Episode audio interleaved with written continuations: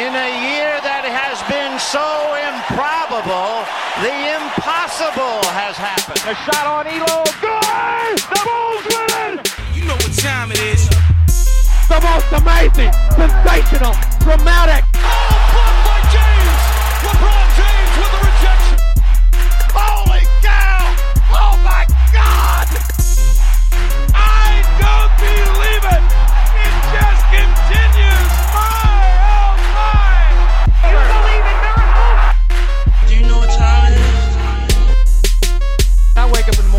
Morning, I piss excellence.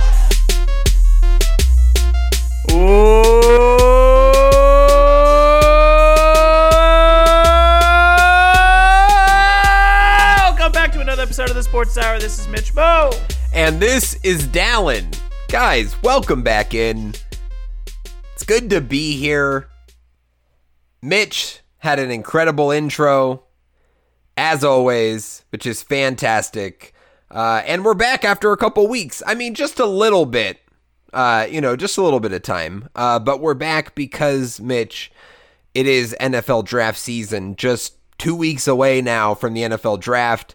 Uh, and we are super excited for that. And so today we're going to do a little mock draft exercise back and forth through the first round to be able to talk about some of these prospects, team fits, uh, where we w- where we would uh, you know select uh, these players. So that'll be fun today. We're excited for that. Mitch, how have you been? Been good. I've Been working out of town the last couple weeks, so uh, I'm glad to be home.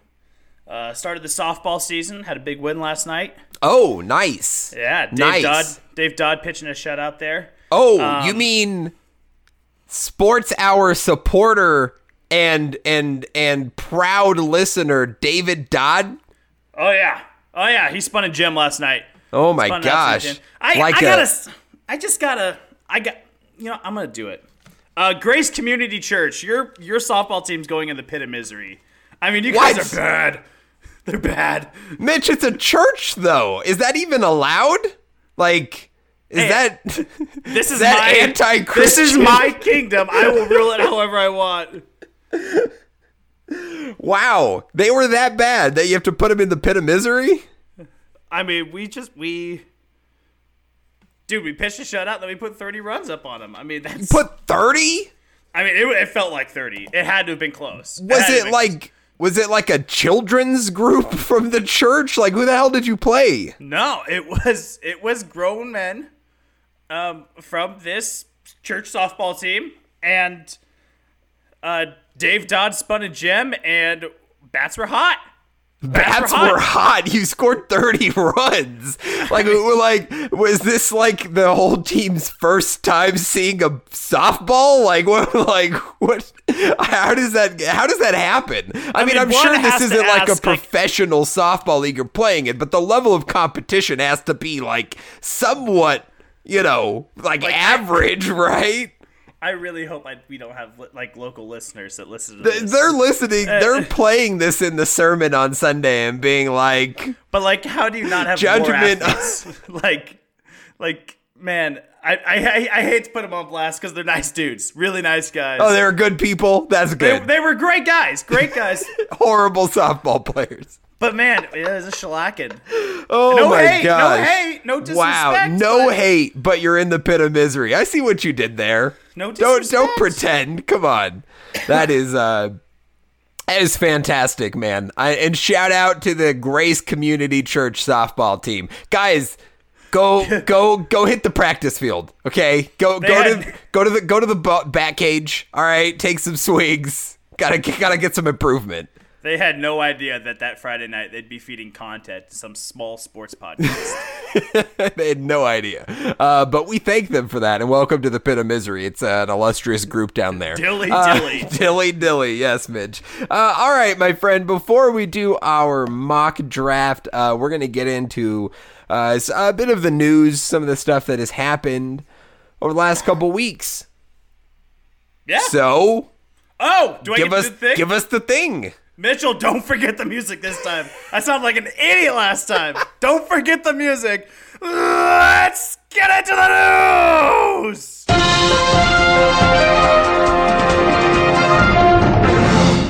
maybe he's doing it on purpose, I think right? like doing may- it on maybe at this point it's like a running joke, just to. make Just to make me sound No, dumb. but it's okay because we know he added it this time, right? We're trusting that. That's great. No, what we should do. This is editorial oversight on a failure in editorial oversight on our part for not uh, yes. for not verifying. But hey, no, we appreciate Mitchell. He does he does He great does a- for us. he does a great Uh, where do you want to start in the news, Mitch?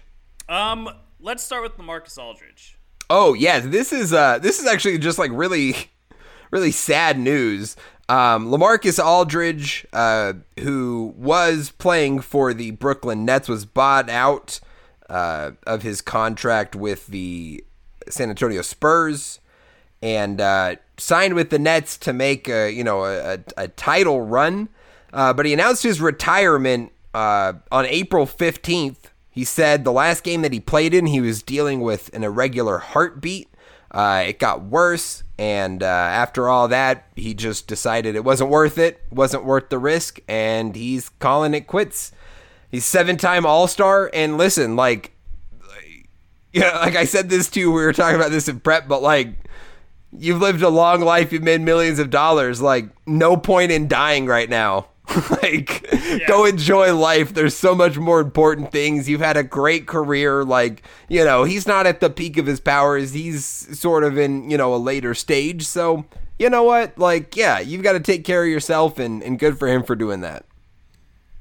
Yeah, I mean, he's a 15 year vet. I think that's 15 years he's been in the league. Like you said, seven time All Star. I believe, did he win a title with the Spurs?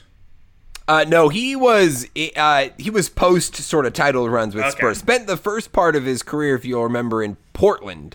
Uh, That's long right. time in in, in Portland, That's uh, right. and then the Spurs. When he was bought out, there was almost rumors or thoughts that he could potentially join Portland in uh, you know in the buyout market as they sort of push for the playoffs. Uh, obviously, elected to join the super team in Brooklyn, uh, and obviously that won't uh, he won't be a part of that moving forward. But Right. But uh, yeah, I mean, kind of got to look out for your health. Uh, spending time with uh, health first over career. I mean, he's made billions of dollars playing basketball over 15 years. Uh, he's accomplished a lot. There's no reason for him to keep going forward if his health's going to be at risk, man. You know, go live your life with your family and move on. Um, I don't hate on him one bit for his decision. Um, I think it was a smart one, and uh, you know, Godspeed in, in, in his health. I hope everything is good. Um, but uh, yeah, uh, tough to see him go, but I'm glad he's making the right decision for himself. Yeah, no doubt, and it's just sort of odd. Uh, You don't you don't see like th- things like this very often. You don't expect news like this, a guy like this, uh, in his stage of his career, to just sort of uh, in the middle of the season, just you know, hang it up. But obvious reasons here, and uh, wish him the best in his health. Right? I mean, Right. hopefully he doesn't have to deal with that, uh, you know, too much in the future. Uh, let's go to the NFL, Mitch. Free agency still a thing, I guess. Uh, the you know major signings about a month ago, uh, but we're seeing some deals trickle in, and this one could have a major impact. Jadeveon Clowney uh, signing with the Cleveland Browns on a one-year, ten million dollar deal. And Mitch, I, I'm not gonna lie, I really like this for Cleveland. Uh, the the depth that they add to their team is great. Uh, and honestly, Jadeveon Clowney is going to thrive on the other side of a huge threat in Myles Garrett. That is going to open him up so much because you're going to have to favor one side or the other, and you're going to favor to Myles Garrett, which means Jadeveon Clowney is going to feast on tackles on one on one. So I do like this. It's a smart move, I think. Yeah, I think a very smart move for Jadeveon Clowney, the player. I mean, if th- this guy seems like a guy that's very much uh, uh, he's looking out for number one. Uh, we saw it last offseason when he thought he was going to get the big deal. The big deal held out till the very end, and then wound up getting the one-year deal with Tennessee. Um, wound up only playing eight games, zero sacks in that time, um, and did kind of the same thing this time around. Held out a little bit longer, wound up getting the deal with the Browns. Um, but this could be something that could be a, a, a career revival for him. I feel like if he had re-signed with Tennessee, uh, Bud Dupree might have been the beneficiary of Jadeveon Clowney being on the other side. Um, now Jadeveon Clowney gets to be the beneficiary of Myles Garrett being the guy on the other side. when he goes to Cleveland. Uh, this Cleveland team is just continuing to add pieces each offseason that makes them just a little bit uh, more terrifying to opposing teams uh, whenever they head to Cleveland or whenever Cleveland comes to town. So, uh, great ad for Cleveland. Good, uh, I think, great destination choice for Jadeveon Clowney, and uh, it's going to be exciting to see um, how his presence will impact that front seven of Cleveland. Yeah, the Browns have had a hell of an offseason. Definitely one of the winners of the offseason. Uh, just really addressed a lot of needs, smart signings, and and you bring up a great point about this one, Mitch, when uh, you talk about him sort of seeking that long term deal last offseason, not getting it, didn't work out in Tennessee, had the one year in Seattle before that, hasn't really found the long term answer post Houston. Uh, but this is a great opportunity for him to earn that long term contract. This offseason was not the year to sign long term big deals. Teams don't have cap space. Guys, uh, oftentimes, you look at Juju Smith Schuster is a great example of that, elected for a one year deal, and they're going to hit it again next offseason. And you know teams are going to have money. The cap's going to go up again uh, by a lot and teams are going to have money to spend. You're you're Jadeveon Clowney. You have a uh, you know double digit sack year alongside Myles Garrett. Make a playoff run, have a big game. You're going to get that long term deal with the money that you have wanted for the last couple years, and you put yourself in a better situation than you were in in Tennessee. Uh, I think you made a great point there, and I, I see it working out. And again for for Cleveland, it's just more weapons on that defense and that uh, in that front four to wreak havoc, and they have a great second secondary, that balance uh, on that team is just getting better and better. And I expect even more from the next season after the uh, the offseason additions that they've made. Yeah, yeah, no, I'm very excited to see how this all pans out. So, uh, Mitch, uh, to to the MLB for a couple notes. Uh, this this is pretty surprising. We had a couple no hitters like within what, like a week, or was it a few days? Like it just like they just happened. This season, I got to say, people have talking about the rise in offense in the MLB. This, so far, 2021 has been about the pitching, right? Like we've got two no hitters, and then I saw today. Uh, I, and I don't remember which pitcher it is, and I probably should have looked this up, but I just remembered it. Somebody today, as we're recording this Saturday the 17th, uh, had nine strikeouts in a row in oh, one geez. game uh, which which was you know he, he, was one of like less than ten players to ever do that. The record is ten in a row. He was one short of it, but it has just been a pitching dominance in the beginning of this 2021 season. Oddly enough, yeah, it has been it, it pitching has been supreme this year, and I think uh, uh, I I could have probably seen it coming with the rise in home run numbers and the and the drop in batting averages. It seems like guys, uh, the, that's kind of the the sexy stat and sabermetric people are going for now is hit the ball harder and further, and not necessarily hitting hitting to get on base anymore. Um, it was sorry, it was Jacob Degrom. By the way, I looked it up. Oh, okay. Uh, so, so the best pitcher in baseball. right, right, yeah, so, yeah, you know. but um, yeah, first of those no hitters uh, last week. Joe Musgrove um, through a no hitter. Joe Musgrove of the San Diego Padres, a San Diego native, comes back, throws the first no hitter in Padres history against the Texas Rangers. Uh, nine innings on 112 pitches, no walks, 10 strikeouts. Um, a masterful performance put in by Joe Musgrove. Um, that ball and hat, I believe I just saw this a few days ago, is now in the Baseball Hall of Fame. It has been submitted. That's great. Um, That's great. The first Padres no hitter. So um, a very special moment for Joe Musgrove doing it for his hometown team um, and being the first one for that franchise in that franchise's history to do it. Second one came the following week. So I, I saying last week being like two Fridays ago. This is we're recording this on Saturday the seventeenth. This is now uh, earlier this week. It, it's so confusing when you're trying to describe dates on here. But uh, Carlos Rodon of the of the uh, Chicago White Sox throws no hitter against the Cleveland Indians. Nine innings, 114 pitches, seven strikeouts. Lost a perfect game in the ninth inning on a hit by pitch. Um, hit a batter in the back foot. Uh, I can't remember the who was at bat during that um, AB, but uh, yeah, two no hitters. Wow. You hate to I, see it end. No perfect game, but a no hitter. I mean, who's going to complain about that? Can't really complain about that. Well, the guy, the guy at the plate didn't really make an effort to get out of the way.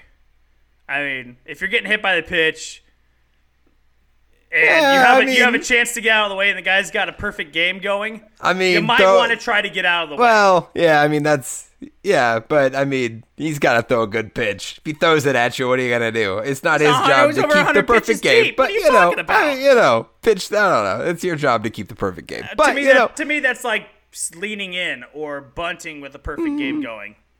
no, I don't think it's quite game. like bunting with the. That's pretty. That's pretty It's a, blatant. It's a cheap, it, no, it's a cheap way to get on base, right? I mean, So, it's not cheap to get hit by a pitch. If you it don't, hits if it- you lean in or don't make an attempt to get out of the way, yeah, it is. Uh, I, I don't I don't see quite the same, but either way, great for him to get a no hitter. Uh, congrats to him. I'm a pitcher's guy, so Yeah. Yeah. No, I mean, listen, baseball has a lot of those sort of unwritten rules, those sort of things. Uh, it's just a part of the fabric of the game. I, I'm I don't really care about most of those if I'm being honest. Uh, but I do respect that it's a part of the game. Uh, maybe he should have moved. I haven't seen the video. I don't know if he like I don't know if he blatantly uh, you know, moved into it or, or whatever. But No, uh, I don't. It wasn't that he blatantly like leaned into it. It's that he Um, didn't move at all. He just didn't move at all. I mean, Yeah. if a pitch is coming at you, do you, I mean, you want to get on base? What else are you gonna do? I, I, I, don't know, Dallen. It's Swing an etiquette. at it? It's, I don't it's know. an etiquette thing. to me. It's throw throw strike. That's what I'm saying. Or just don't throw it at a human body and, and then it won't get hit. I don't know. So anyway, it's all good. Congrats to the no hitters. Mitch, this last bit of news, this is uh, really fun. Uh, this just came through today. Uh, but uh, Sean Kazmar, Kazmar, I don't know how to say his name, Kazmar Jr., with the Atlanta Braves returned to the major leagues after a 13 year absence. He's 36 years old. He has not played in the major leagues since September 23rd, 2008, when he was with the San Diego Padres. Uh, he has sort he's made this comeback, and uh, now he that's the oh that is not the biggest gap. It's close to the longest gap ever. Uh, but it is incredible for him to do that. I, I mean, how does that even happen? Like, what have you been doing for the last decade that you were able to come back to the major leagues at 36? That's incredible. Well, he's he's been playing in AAA for the last 13 years. He's been stuck in triple A. This Yeah. guy had to go to like the B level cities in America for the last decade. no, seriously. Oh my He had- he had been playing incredible. in AAA for the last 12, 13 years. Wow. That's dedication, man. Shout out to him. That is not easy. Those guys don't make that much money. I mean, and listen, triple A level, like you're probably making a decent amount. Single A, those guys make like less than you and I. You know what I mean? And we don't we don't make that much. But like, I mean, it, like AAA may be a little better, but wow, that is incredible. Yeah, no, yeah, he'd been in AAA for or at the AAA level pretty consistently, like a thousand, over a thousand, like over eleven hundred games or something like that at the AAA level over the last thirteen years, and yeah, he's, dude, dude's just a grinder, man. He's just a Yeah. grinder. he outlasted everybody. They just had no choice. He was the only still around. They're like, uh, all right, guess call Sean. I don't know who else we got. they probably forgot. Thought he was like a coach on the team. They're like, wait, you still a player? All right, well, yeah, just go. When I had read somewhere that he had just he had kept grinding because one he loves the game and two he wanted his kids to see their dad play big league ball and he had their kid his kids had not been born yet the last time he was at the major league level so he just kept grinding and grinding and grinding and uh, now his kids get to see him That's an incredible ball. story. So, wow. Well, shout out to Sean Kazmar Jr. Uh, and hopefully you get to stick around in the MLB a little more this time. Hey, you know, he- could- could- if he sticks around I wonder if he's rookie of the year eligible I don't. Yeah, I, won- I wonder. I don't. He only yeah, played like August and September in those years that he was right. It was probably a pretty quick So like, stint let's if say he spent he comes 13 up, years of the AAA. Let's say he but- comes up now, puts together a pretty good year at age 36, and is rookie of the year eligible. Wow, that would be. They're gonna make a movie about that. Oh yeah, it, like we had the rookie, right? Right. With, uh, Bruce was it? It wasn't Bruce Willis. It was um, Dennis Quaid Right. played the pitcher. Yeah. Now we're gonna have We're gonna have this guy. Sean Kazmar Jr. They're gonna call him. Uh, what, what is it gonna be called, Mitch? uh, the geezer. The grinder. The grinder. That sounds Oh, that sounds like it's either a horror movie or really sexual. I don't know. It's one of the two, but it's definitely app- not a there's a whole app baseball movie. dedicated to that. it's not, well, yeah, it's true. Uh, that is true. Uh, yeah, I don't know what it would be called, but somebody will somebody will write it. Maybe we'll write it. Maybe We'll that's our it. that's going to be our claim to fame. It'll be a Sports Hour um, produced movie. Sports Hour special. Wow, incredible. I'll, I'll uh, contact Jordan. Who, Fox, who you 100%. picking to pay? I'm gonna okay. So right now I'm gonna look up a picture of. Well, yeah. I just Hold gotta look up a picture of the guy.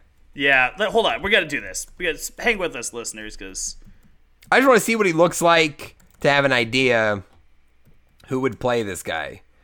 Oh. He looks a little uh a little like a little northeastern. oh, that's Like, a Mark. That's a a Mark little- Wahlberg. That's a Mark Wahlberg. He, that could be a Mark Wahlberg or a Joe Mangiello. I think that's how you say that guy's name. I don't know if Joe you're familiar with him. Manganiello? Yeah, that guy. Yeah. Maybe he's kind of buff, but he'd play like a thick version of this guy. Uh, that'd be. I like the Mark Wahlberg. Yeah. Again, northeastern. He looks like you know he's from that area. Or maybe like States. a um. Oh. who- He was a Batman, but his brother, who's a shittier actor. Um. who's a Batman with a brother. Yeah, he's friends with um. He's friends with uh Matt. Uh, not Matt Damon. Yeah, he's friends with Matt Thinking Damon. Ben Affleck? yeah, but who's a shittier actor brother? Oh, what is is it? Affleck. Is it- Affleck. Casey Affleck. Casey. Gosh, I was thinking Chris. Thank you. Yeah, I that- like. be a Casey okay, Affleck. I like that. Yeah, that's a Casey, Casey Affleck's Affleck. kind of an intense actor. Maybe he'd be like drugged out over the 13 years in the MLB and major minor leagues. Who knows? They make up this ultimate. It's- this you're right, like, he's like- storyline. Yeah, he's basically homeless, you know, addicted John to heroin. Kazmar, yeah, he has a.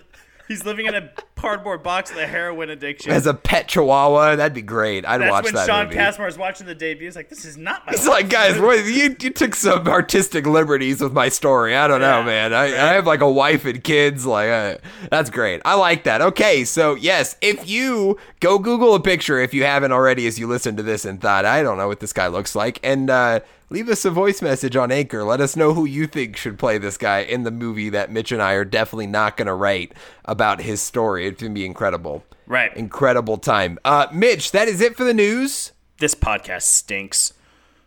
It is. I agree. I agree. Thanks for spice the it up. thanks for the in podcast commentary about how well we're doing, Mitch.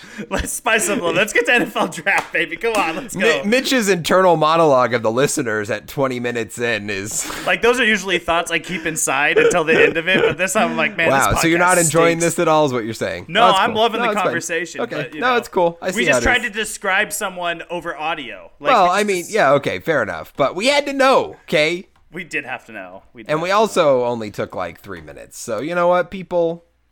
just all good. What are you gonna do? skip past that next. I guess, yeah. If you don't like it, whatever. Uh, okay, Mitch.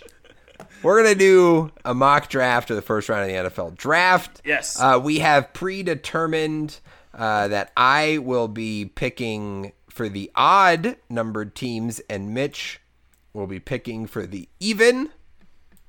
Yes. Uh, we're not doing trades for the sake of uh, just the complexity of it. Uh, we, uh, I, we, we might discuss possible trade options and and and you know potential fits for trade partners because I think that's a definite part of this. Um, but ultimately, uh, I think this is uh, this is going to be easier without that. So we're just going to go pick by pick and start at number one. We ready to, to just do this? yeah, you're on the clock. So. Okay. All right. I have odds first overall, Mitch. Um, as much as I would like to pretend like I could do anything else here, uh, I'm just going to draft Trevor Lawrence. Because he's the best guy available. And anyone who says otherwise is just doing it for attention. Like, there's just, it's just, it is what it is. Trevor Lawrence is the best prospect in this draft, and it's not close to me. I think he has everything you would want an NFL quarterback as a prospect. Uh, and he, all he has done in college is prove he can play at a very high level and win. So what else would you want in a in the first overall pick if you're taking a quarterback? It's easy, Mitch. I mean, I'm glad that you uh, wound up getting the odd numbered picks here because I didn't want to do the number one pick because it's boring. It's it's not even a pick. It's, like boring. a waste. It's like it. No, we know exactly what's gonna happen. I mean, Right.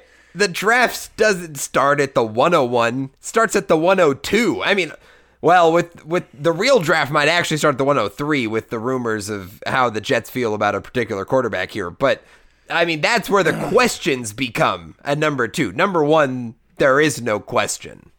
No, there is there's no question it's Trevor Lawrence. I mean, he's been the number one overall pick since the end of last year's draft. I mean, this has been the guy since last you know since the college Since his freshman year, can we be honest? Since like three years ago when he broke out as a freshman, it was like, all right, Yeah. that guy's a future number one overall pick. Like Kid, the kid's looked easy. good his entire You know? So yeah, no, I I I. I 100% agree. I mean, there, there's not even a debate about who this is. It's Trevor Lawrence. Yep. When you get to 102, though, um, I don't think there's much debate at this pick either. However, I don't think this player is the second best player in the draft. Um, but I think that he is going to be uh, the number two pick because he is going to be, um, yeah, right there, the second best quarterback in the draft, and that would be Mr. Zach Wilson of BYU. Um, I know there's been some rumors floating around how they were concerned about his shoulder or elbow, something that they saw on his pro day, his workout. Um, apparently, that's kind of just been a bunch of bull. Um, it- it's kind of a fake report. Um, Zach Wilson is, I think, far and away the second best quarterback in this draft. Um, and his just pure athleticism. He's got a, I mean, obviously he's got the arm, but his athleticism and his playmaking ability is what makes him so attractive, and especially um, to the New York Jets, where they need kind of that spark plug type of guy. I don't know if Sam Darnold's that type of guy. Sam Darnold is a pocket passer. Sam Darnold's boring. Like, Yes. and, and no Yes. offense to the guy, he's now the the quarterback of my favorite team in the NFL. And I've been a Sam Darnold advocate, but yeah, he is not exciting as a player, as a person. No offense to him.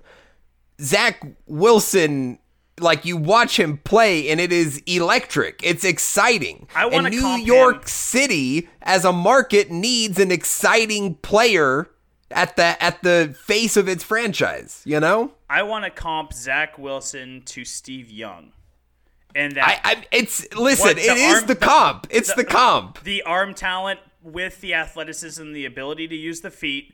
Zach Wilson is a right-handed Steve Young in my mind. Yeah, I mean, listen, it's an easy comp. the BYU, BYU, so, like the yeah. BYU things, it's easy, but it really is like the way that he plays, the electric nature of his game, and you mention it. It's the creativity is what makes Zach Wilson stand out in this class of quarterbacks. Like the arm talent is equal to you know maybe lesser than some of the other guys, Fields, Lance, you know Lawrence, all great arm. Zach's got great arm talent. He's a very accurate quarterback. Uh, you know he has a lot of the same tools. What makes him stand out is his creativity outside the pocket, making plays happen, keeping his eyes downfield, making big time throws, placing it only where his guy get you know can get it, and he's doing it on the run across his body. That is what makes Zach Wilson stand out in this in this draft class, and that's why he's going to be the number two pick in the draft. And I do think he's the second best quarterback in this draft. And I mean, I've watched him his entire college career. I started covering BYU when he was a freshman, uh, and and I remember his first game and his first start. Uh, the kid kid has always had this potential. To see him put it together this year was awesome, and he I, I really do think uh, it's a it's a great fit in New York. I really do. I will say something about his face though.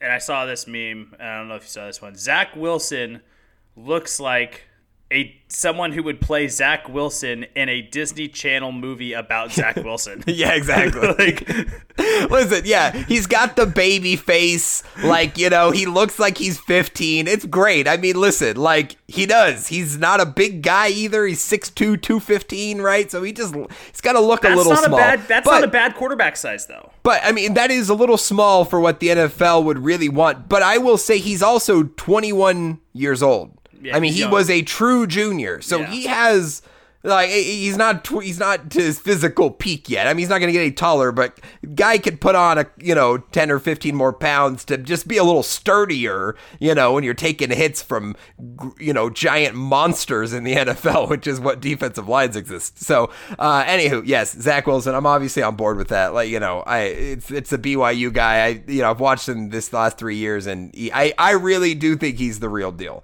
Uh, and I and I like it with the Jets. So, Mitch. Trevor Lawrence, Zach Wilson. It's me with the San Francisco 49ers who traded up from 12 uh, to move up to 3. The NFL and the rumors uh, have been since the move that they are moving up to get uh, Mac Jones. Uh, I am not selecting Mac Jones because I get to do this based on what I would do. And uh, the obvious choice here is to draft Justin Fields out of Ohio State. He is uh, him and Zach. I think are pretty close. I think it's fair if somebody has Fields over Wilson. I think it's fair if somebody have Wilson over Fields. I think they're both really high level talents. I don't understand the knocks on Fields and why he's fallen to uh, you know, arguably the fifth quarterback in this class. It seems uh, the consensus is on him, and and if that's the case, somebody's going to get a steal uh, when they select him in the late uh, you know, top 10 or, you know, even beyond into the teens. But if I was the Niners, I'd be drafting Justin Fields at number three. And you're set at quarterback. I think he can play now. He is shown to be able to play at a high level in Ohio State. Uh, I would feel comfortable giving him the reins week one in this NFL season with that great team around him and say, all right, let's go do this thing. And I think he could do it. Uh, so that's what I would do. Justin Fields, number three. Yeah, uh, I like I said, I don't think that's what San Francisco will do, but I think that's the right one. Um, I think that's the right pick. I like I like Justin Fields and Trey Lance about the same. I like Justin Fields and Trey Lance about the same. I think that either one would have been a good pick at number three. Yeah, I, um, I agree. I don't think the Niners would go wrong if they picked Lance here either. Though I do think maybe there's less uh, ability to throw him him in right away and let him play. I think Lance is the type of prospect who would be better off with a little time on the bench and a little acclimation based on North Dakota State and having not played basically an entire year. You know, Justin Fields has played at the highest level of college football uh, and, you know, has done that, you know, consistently for the last couple years. So that would be my only thought there with the Niners. But I don't think it's a bad pick either if they went that way. Yeah, no, it, it, like you said, like you said, this you know this pick is what you think they should do, not what they're going to do. Um, I still think that they legitimately traded up to get Mac Jones, and I think that they'll take Mac Jones, and it'll be a mistake. Um, but going off the scenario, because this is our world that we're creating now, and this is the world we're living in. Justin Fields is at three. It's a so, great future, by the way. This and, is going to be great for every team in here. And in a lot of mock drafts, I'm seeing Mac Jones going to San Francisco. So obviously, Atlanta's got to take Justin Fields, right? He's going to be the successor to Matt Ryan. That's I've seen I've seen a lot of mock drafts with four quarterbacks in the first four picks. But if I'm Atlanta now, now I'm like, ooh, do I really want to take? Do I really like Trey Lance enough to take him here? Because I haven't even talked about much about Trey Lance, and I don't know if I I don't really think they like Mac Jones enough to take him at number four. Um, when I'm looking at the Falcons' other needs, I see a lot of like corner and safety needs as well. Their secondary was pretty weak, so you might think about taking a cornerback here um, if your guy in Justin Fields is gone. But I think that they probably still go get the quarterback, and Trey Lance goes number four if Justin Fields goes. Um, I don't think that they are all in it on. They're not. I don't think they're anywhere near as far in on Mac Jones as the Niners are. Um, and I think if you're going to miss out on Justin Fields by one pick, Trey Lance is a pretty darn good consolation. So I would, yeah. I would take Trey Lance here. Well, and again, I think the timeline of the team, Lance would almost make more sense. I mean, the Falcons can't move on from Matt Ryan this season. Uh, if they did next season, it'd be a $40 million cap hit. So, you know, even if you bit the bullet and got rid of him next year, that is a huge detriment to your cap. So they're tied to Matt Ryan for, you know, uh, like at least two years, it seems like. So Trey Lance, if you look at him as a guy who's maybe a little raw, very young. I mean, he's 20 years old. Like he'll be 21 when the season starts. He's very young. So, you know, if you're like, you know, keep him around for two years, learns from Matt Ryan, we move on, he's our guy. That's a great scenario, I think, for the Falcons. And it would be hard, I think, to pass up on a quarterback in this draft, especially one like that. When you're up so high, and if Matt Ryan's your starting quarterback for the next couple years, you're probably not drafting four overall, And right? hon- Or things have gone horribly wrong. And honestly, if you're the Falcons, pretty good situation for your quarterback of the future to be playing behind Matt Ryan. I mean, Absolutely. Matt Ryan would be a great guy to play behind. So and a new head coach who can groom a system around his talents, can really see what he does well, can really build a team around that. You know, that that would be a, a great situation, I think. yeah, So I like that. And ultimately, Mitch, uh, I, I think uh, uh, what will actually happen here is a trade. Somebody's going to move up to four, and, and it might be Trey Lance is the pick, but I, it's not the Falcons taking him. I- It's so the Broncos I or the gonna- Patriots. yeah. You know, I I was going to mention that before I got into it. Um, really, realistically, the scenario I see here, if Justin Fields goes three, is that the Broncos make a move to trade up to four to get Trey Lance. Right. The Falcons fall to nine, and they go get one of those corners. and they end up with Surtain or Jaycee or Horn, which would be Farley, great. Yeah, yeah, yeah. yeah, which would be great for them. So, uh, no, absolutely, I'm on board. But if they stay and and that and a guy like that's available, I think you got to pull the trigger there. So that's great. All right, so four quarterbacks in a row. It's not going to be five. Mitch, Cincinnati Bengals on the clock, and it might be if they trade out, uh, but we're not trading out in this scenario. And there's been a debate on uh, on Twitter. I've seen quite a bit on whether the Bengals should take Penei Sewell or whether they should take Ja'Marr Chase. Uh, you know, do they take the offensive lineman? Do they take the offensive weapon? If it was me, and in this case it is, I'm taking Penei Sewell.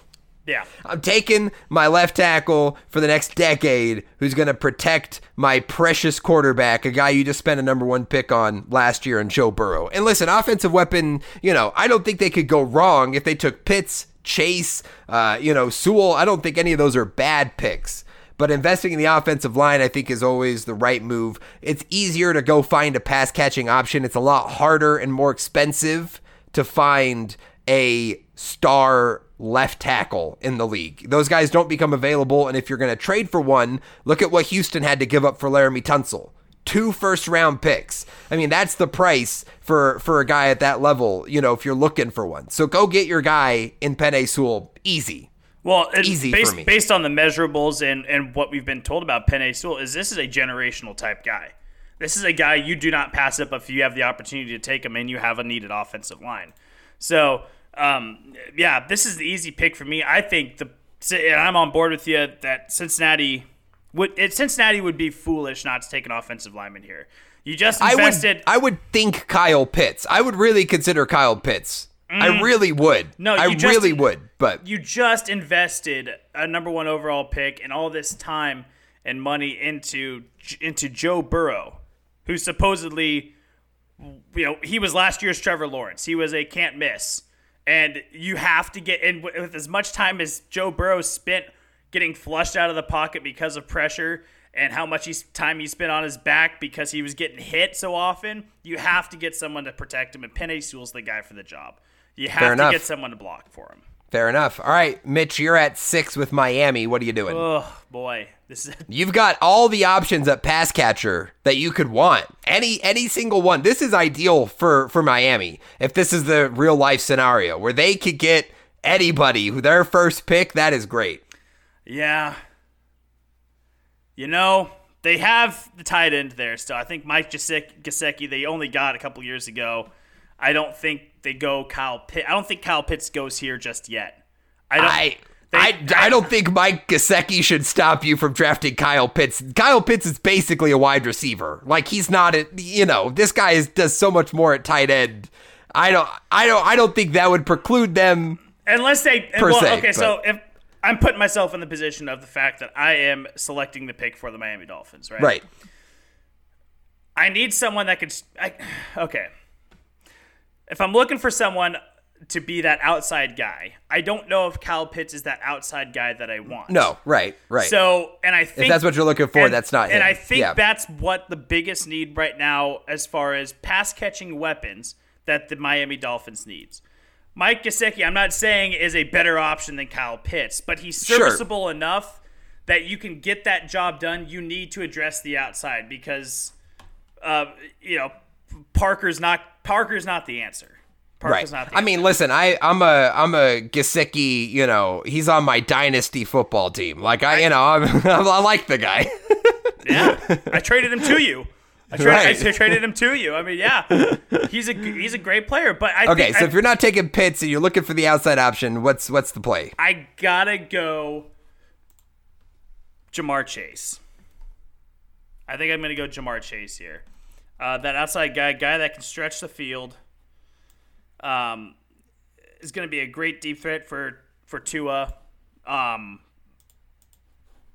yeah, you have to get they have Yeah. to get an outside guy I- here, and he's the best wide receiver in the draft. So I, I yeah, I, I'm with you. I think Ja'Marr Chase is the best wide receiver in this draft. I think he would be, if you're looking that way, that's the way to go. And I think he can do a little bit of everything. Uh, he he is very, he's just an all around very talented player. Uh, and I think he's just going to be able to win at the NFL. So, uh, I think that's a great pick, and I'm sure Tua would love that. And ultimately, what this is is addressing, uh, giving your young quarterback more weapons, uh, which is what they need in Miami. So whether it's Pitts or Chase or Devonta Smith, whoever it is, you're getting your guy into a, a, better opportunity to succeed with more weapons around him, and that is the right move. You know, no matter who it is, I think per se. So Miami, Ja'Marr Chase, first wide receiver off the board. Now I'm at Detroit. Hmm. This, you know what? Okay, I've got it.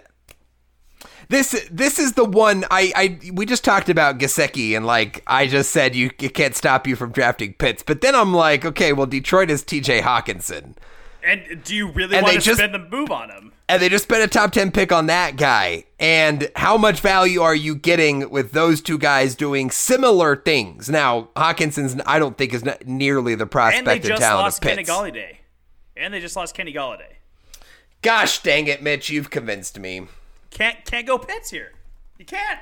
I would love to go Pitts, uh, but I think I'm going to go Devonta Smith here. And Yeah. the thing is, is that's not a bad pick either, because again, you just need weapons. You need uh, Detroit's at a place where they just need talent, guys. Uh, blue chip talent, right? Top tier talent. Uh, you went and got Jeff Okudah. Didn't have a great rookie season, but I still think he's got you know plenty in him. I, I wouldn't worry about him per se yet. So you got that guy on the defense. Go get an offensive weapon here. DeVonta Smith, I think, is a is not a bad pick at all. Even though I love Pitts, it was hard for me, but the, uh, that that is it's hard to justify. And now you've ju- if you take Pitts in the last three or four years, you just spent two top ten picks on tight ends, and that is just not a good idea. No. It- whether it's Kyle Pitts or not, I just can't do that. So, all right, we'll take DeVonta Smith, and that Mitch. You've got my Panthers. Don't mess this up, my friend. We need a good draft, okay? Like, we need some help. What are we doing? What's your number one need on offense, Dallen?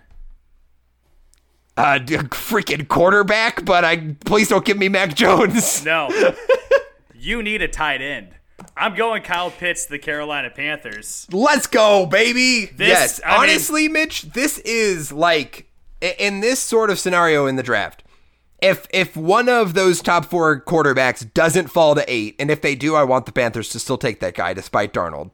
If those guys don't fall and Sewell doesn't fall, I want Pitts. That would be like the best case scenario. This is a fantastic scenario for the Panthers.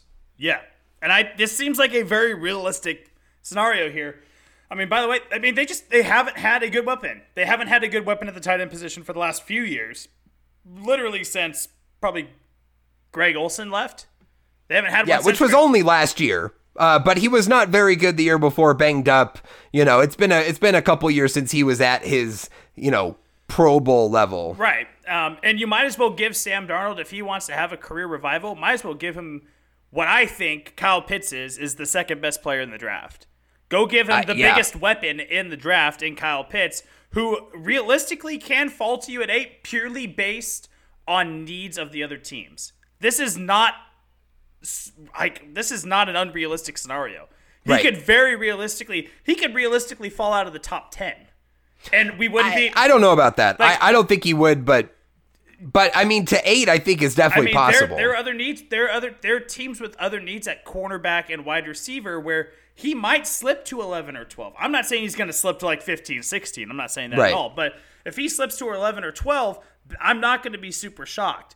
This seems like a very realistic landing spot for Kyle Pitts, and I think he would be a great fit in Carolina. Yeah, I would love this. And and what a offensive arsenal for Sam Darnold. DJ Moore, Robbie Anderson, Kyle Pitts, and Christian McCaffrey. That's Are you a- kidding me? That is a ton like, of size and speed on the field. That is that is speed and that is just balance. That is that's awesome. Uh, I mean, I, that is that's the perfect scenario. If you're gonna get the best out of Sam Darnold, you give him that, you're gonna have a shot at seeing what the best is. So, Mitch, you nailed it. Fantastic pick, uh, pick for my guys. Keep pounding. All right, we're to Denver. Keep pounding. Denver at number nine.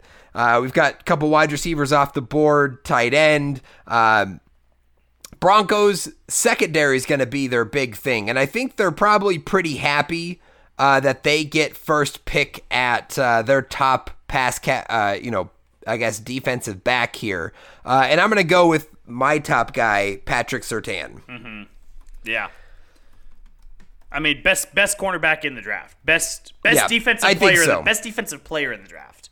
I think so. Eh, oh, interesting. I think, yeah, I mean, he might be. He's definitely up there. I mean, in this case, he's the first one drafted, right? The ninth pick is the first time a defensive player comes off the board, which is pretty surprising. Uh, but that's probably what it's going to be like this year, Mitch, because of all the offensive talent and the, just the number of quarterbacks uh, that are going to be looked at here. So Patrick Surtain helps with that defense. Uh, I think that's a good pick. Eh, you know, listen, like if they went Michael Parsons here, I wouldn't fault them either. I, I wouldn't, you know, I think adding just even more to the edge, to the depth along the front seven, uh, as a guy who's a little versatile, can play, you know, edge, could play some linebacker. I don't think that's a bad pick either, but the obvious need is in the secondary, so Surtain just makes too much sense. Oh yeah, far too much. So, all right, Mitch, to Dallas, number 10. Dallas. Well, I was actually, if I'm Dallas, I'm hoping Surtain falls to ten because they need some serious help in the secondary. Um, man, you know, they don't need any other wide receivers. Okay, they have a they have a plethora of those. they have a plethora of those. I don't think they they might reach for another corner here. And actually, you know what? I am going to put down a corner. I'm going to go Jaycee Horn from South Carolina. Okay, Uh, yeah, I- and I, here. I think that's definitely a possibility. He is, um, he is, you know, fast rising on draft boards right now, especially with the news of Caleb Farley's back surgery and his injury. Uh, I think the expectation is Farley's still going to go in the first round. It's not like some super precipitous drop, but outside of the top 15, top 20, potentially, you know, eh, you know, in the play for for Caleb Farley. So the second quarterback off the board is likely to be Jaycee Horn, and with that need. Makes sense for the Cowboys to go that direction. You know, and, the, and there's other people. There's other places that they could go to. There's Alijah Vera-Tucker that's still there. Um, you, Rashawn Slater's still on the Rashawn board, and that would be still on the a board. great, yeah. Um, you, you know, you could also look at guys like um, uh, I'm sorry, Micah Parsons. Um, you know, these other defensive pieces because the Cowboys' defense was so bad last year that they need to revamp that. Some now I know they were missing guys like Leighton Vander Esch. Um, they were they missed him for the majority of the year. Um, Right, but big piece, defense but is the place they should be looking here at number be, 10. especially as in- long as the board falls that way. especially you know. in the secondary. What was that? They gave up like a I forget what the stat was, but wasn't it like a cup like a few 400 yard games in a row last year? It was like something along crazy Yeah, along wow. those lines. So Right. um, yeah, Jaycee Horn I think would be a, a, a just a fine pick there at number 10. All right, I like that. Now, so this is an interesting board for the Giants here uh, at number eleven. There are a few a few ways that I'm looking. I, I'm you know offensive line and investing the offensive line. I think is always good. They have a need at guard, and Rashawn Slater, even though projected to be able to play tackle, will probably ultimately slide into guard and be a really high level guard. Um, Giants could go look there, even though they took O line uh, in the draft with Maca- or with uh, Andrew Thomas last year. Uh, I also think pass catcher uh, and a guy like Jaylen Waddle could be an option here too as they look to add weapons around Daniel Jones. But I am going to go with Micah Parsons here, mm. uh, the linebacker out of Penn State, because that defense just needs to get better. And ultimately, you look at uh, a defense that has a lot of solid pieces, but no stars, right? No like high level players. Maybe James Bradberry after a great season as a uh, his first year in New York. Uh, I don't know if he's. I don't think he's quite there, but he had a really solid season uh, for them. You you need to just add talent like that. And Michael Parsons, if Patrick Surtain isn't the best defensive player, in my opinion, it's Michael Parsons. Uh, so that to me, can't pass a guy like that up. Take him at 11 uh, and just add to your defense. Yeah. Yeah. I, I mean, I think that whoever New York, New York takes, uh, is is a win for them because they need to add in a lot of different places. Yeah, um, and any of those directions would have been honestly, helpful. Honestly, you know? take anything but running back because you're good at running back. so just take anything else. right. But um, yeah, no, I think that's a great. I think that's a great ad um, for uh, for New York. Uh, number twelve is going to be the Philadelphia Eagles. Um, wound up with the 12th pick. This is from Miami via San Francisco. So one of those weird picks that has been moved around three times now. Um, I guess technically twice. It's with its third team, is what it is. But um, look, it, it's hard. It's I have I have reservations about taking a wide receiver here because I don't know if because of the size of the the remaining wide receivers, I don't know if pairing it up with Jalen Reagor is really a good combination. There's nothing. There's no size here, and this is where Kyle mm. Pitts would fit well. I, I get what I, so I get what, this is this is personnel match right yes. if you draft Jaylen Waddle who would technic who would be the next you know the guy you would want here is that too similar to the skill set of Jalen Reagor exactly. that you're not getting value? That is a fair point, and maybe this, if the board falls like this, maybe they then opt to trade back to later in the first round, where you could get a Rashod Bateman or a Terrace Marshall Jr. out of LSU, guys that are bigger, more possession wide receivers, uh, which would be more of, of maybe what they need. That's a fair point, Mitch. Yeah, fair point. I, and that, and that, yeah, that's exactly it. This the skill set that Jaylen Waddle has is just too similar to for to Jalen Reagor for me to take him. Okay. Um, but they do also have a need on the offensive line, particularly interior offensive line. So this is where I go, Alijah Vera-Tucker um, from USC. Okay. So you take Alijah Vera-Tucker over Rashawn Slater. Yeah, I, I, think it's particularly interior offensive line that they need the help on because they still got late guys like Lane Johnson there. Um, they're, they're good on the edges. They they need some help on from from the guards in, and I feel like if you're gonna predicate a lot of your game planning around um, Jalen Hurts and and um, Miles Sanders, and using maybe a lot of read option and a lot of uh, RPO stuff, you're gonna want that interior blocking locked down. So getting guys like Alijah Vera-Tucker uh, would be would be a fantastic addition to this team. I like. Okay, yeah, no, I I totally get where you're going here, uh, and I I think you can't go wrong addressing the offensive line, especially with the young quarterback. And you bring up a great point. You're going to want to run the ball. Look at the way that the Baltimore Ravens have invested into the offensive line because of Lamar Jackson, yes. because of what you do they would be wise to follow that. I would go Rashawn Slater because I think you just bump him inside and he's probably great. But Alijah Vera-Tucker is probably going to go in about this range.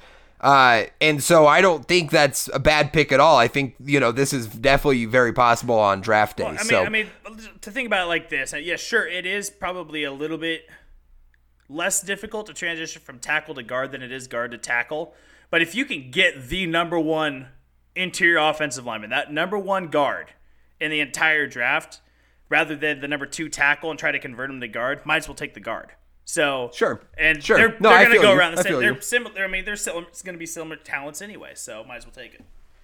All right. Yeah. Okay. So offensive line, Alijah Vera-Tucker, 12, 13, Mitch. Uh, this, honestly, I I wouldn't have thought this way, but the way the the board has fallen, I'm taking Jaylen Waddle for the Chargers.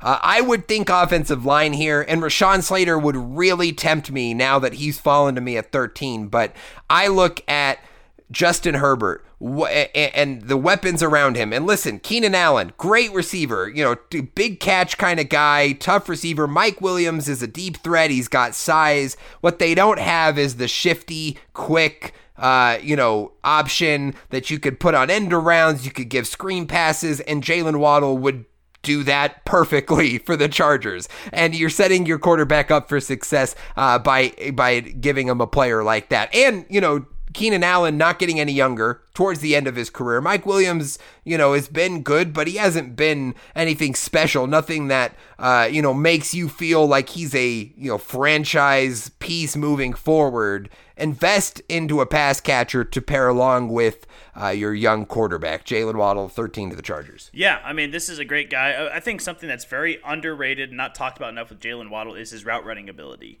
Um, this guy runs very crisp routes, and like you said, quick, shifty guy that they don't really have. Uh, they have the big deep threat guys, but they have that guy now that can run those option routes. They can he can sit down in the middle of a pocket, or he can actually get you know get to the corner, stretch the field a little bit. Has tons of speed. They have a guy now. You know, if you take him there at number thirteen, now you have a guy that could run those three to fifteen yard routes and and just be a possession guy and wear you down.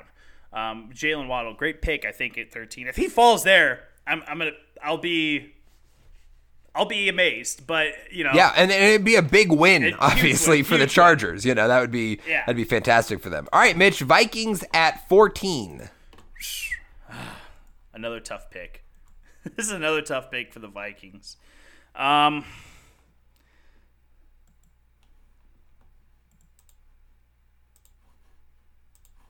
you know they have a need at they have a need on the offensive line. I think they have a need on the defensive side too. Uh, defensively they struggled. Um, I think.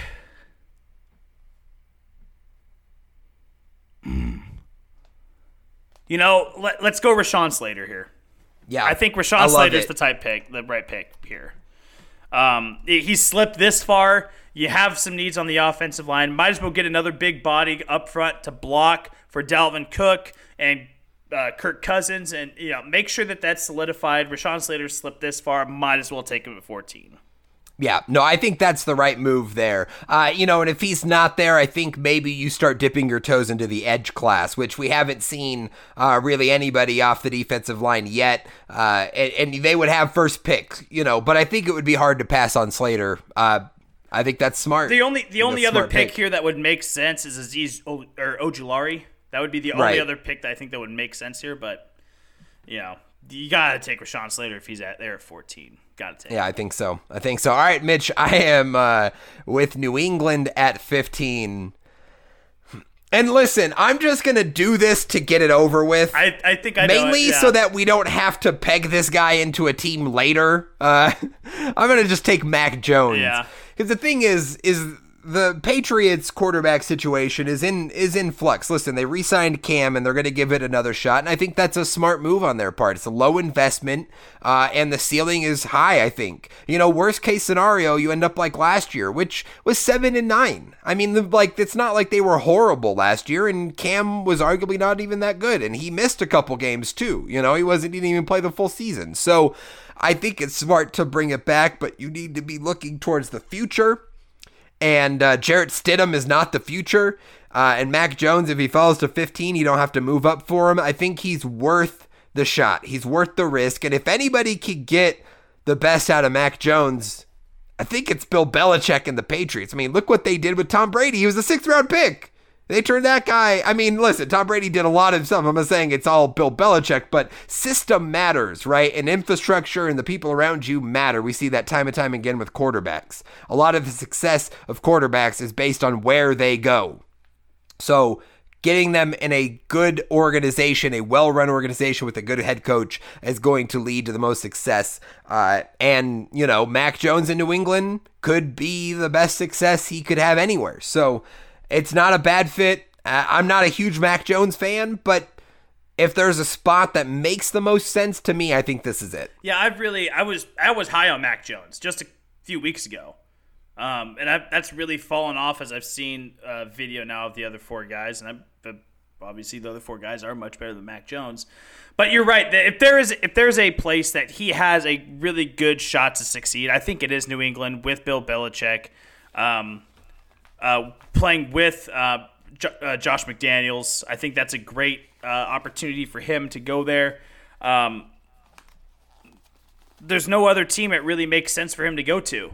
To be honest, it, there's no other team right now that it really makes sense for him to land. So, um, seems like the best fit for the scenario that we're in. This is our world. We're just writing it up as we Right. go, and this is Yeah, I- the best fit for him. So, I think the only other spot is if he falls to the Washington Chicago range where you think, you know what, like you don't have the answer at QB and maybe he's worth, you know, the shot because it's not a huge investment. You didn't trade up for him, you didn't give up draft capital. He fell to you, and if he falls to you, you're going to feel better about it. I got That would be the only other thought, I think. what if we're in this scenario? I mean, New England loves trading down. Like just like historically speaking, they love trading down and getting like Right. fifth, sixth round picks. What if Chicago like they get to pick 15 and Chicago's like, oh shit, there's still a quarterback there. We like Mac Jones enough to trade up to 15. 15 for, 15 for 20 and a third Yeah. absolutely Yeah. i mean that's easy like and, and that again the investment there not that much. You don't have the answer long term and andy dalton or nick foles. Like you need to get something in the future. And you're not going to be bad enough next year with those guys to be in the running for top quarterbacks again because look where you are this year 20 20th overall. So if he falls to 15 i think it would be worth the call. And new england i definitely think would be open to it because again as you uh, mentioned that is their mo and i think you're right there. So Yeah.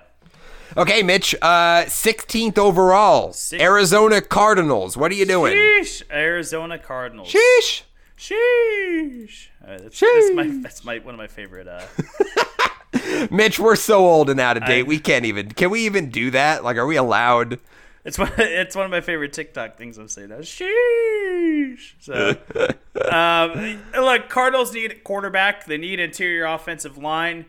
Um, they have needs in a lot of places. Um, they just signed James Conner to a deal, so um, really, I feel like their running back room is kind of muddled up right now with guys that are just going to kind of share a workload. So if you take a running back here, or if I'm selecting for them, I don't want to take a running back here that I have a lot of trust could be a star in the future because it's kind of muddled. We, we're, we're a little bit overwhelmed at the running back position with a bunch of stuff.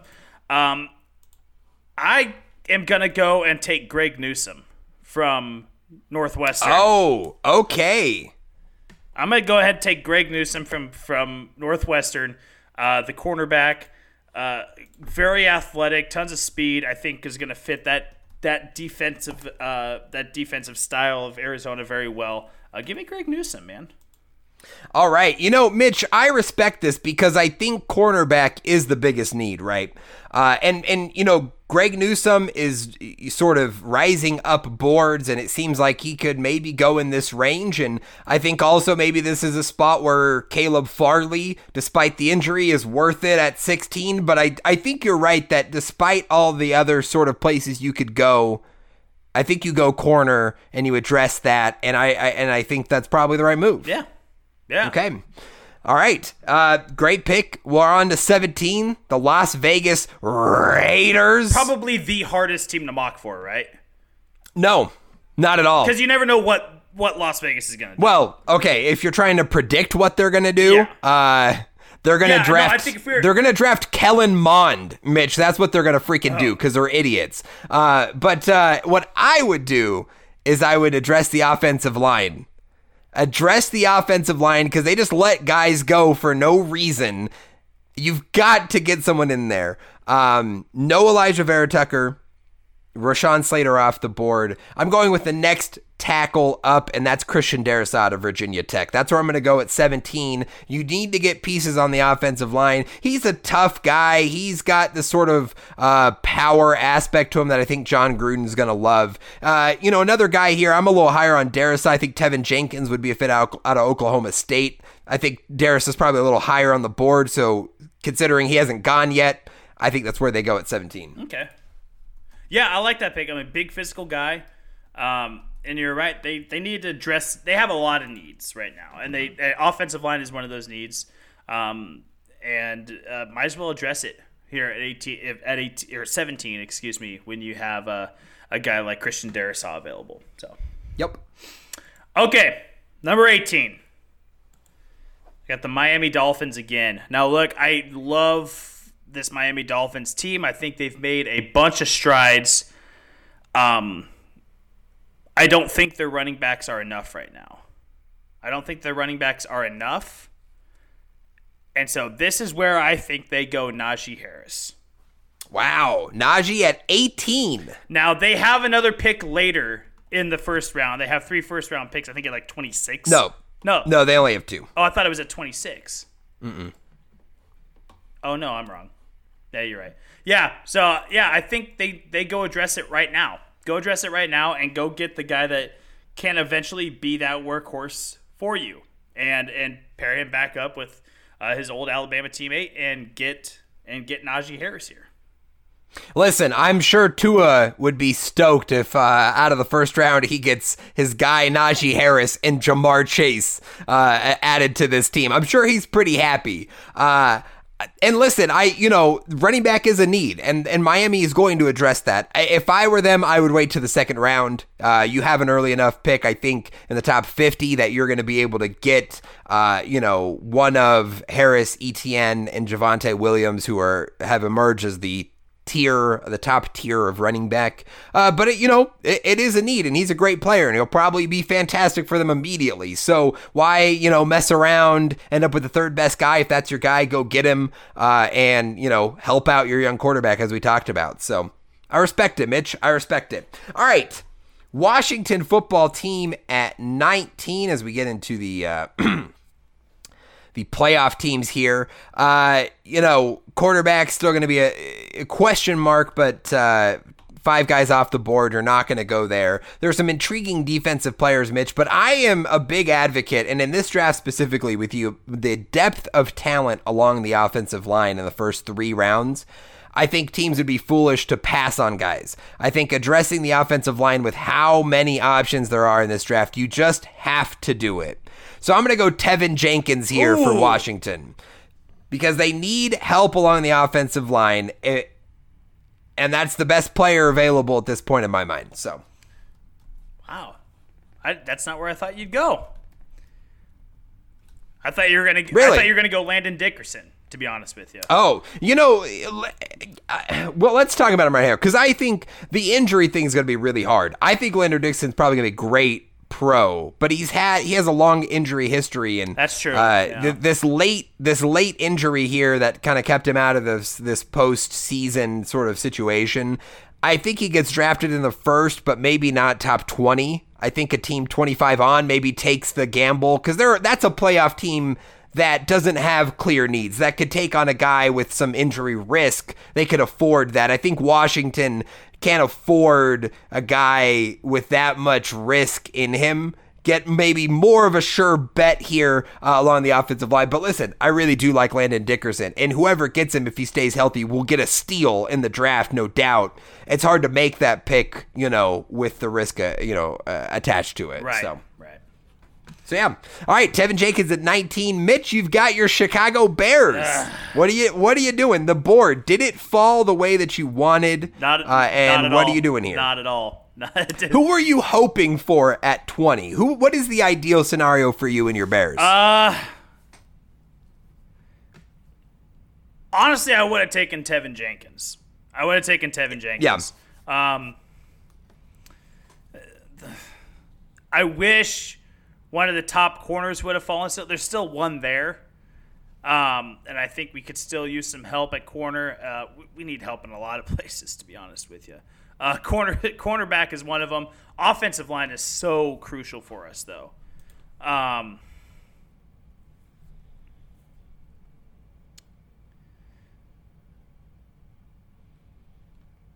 I think we take Caleb Farley. I think we take Caleb Farley, Farley here. If he's and I think this is a good spot. I, I think the it's worth the risk on this fall because I mean this was a guy. A lot of people viewed him as the best corner in the draft, ahead of Surtain, mm-hmm.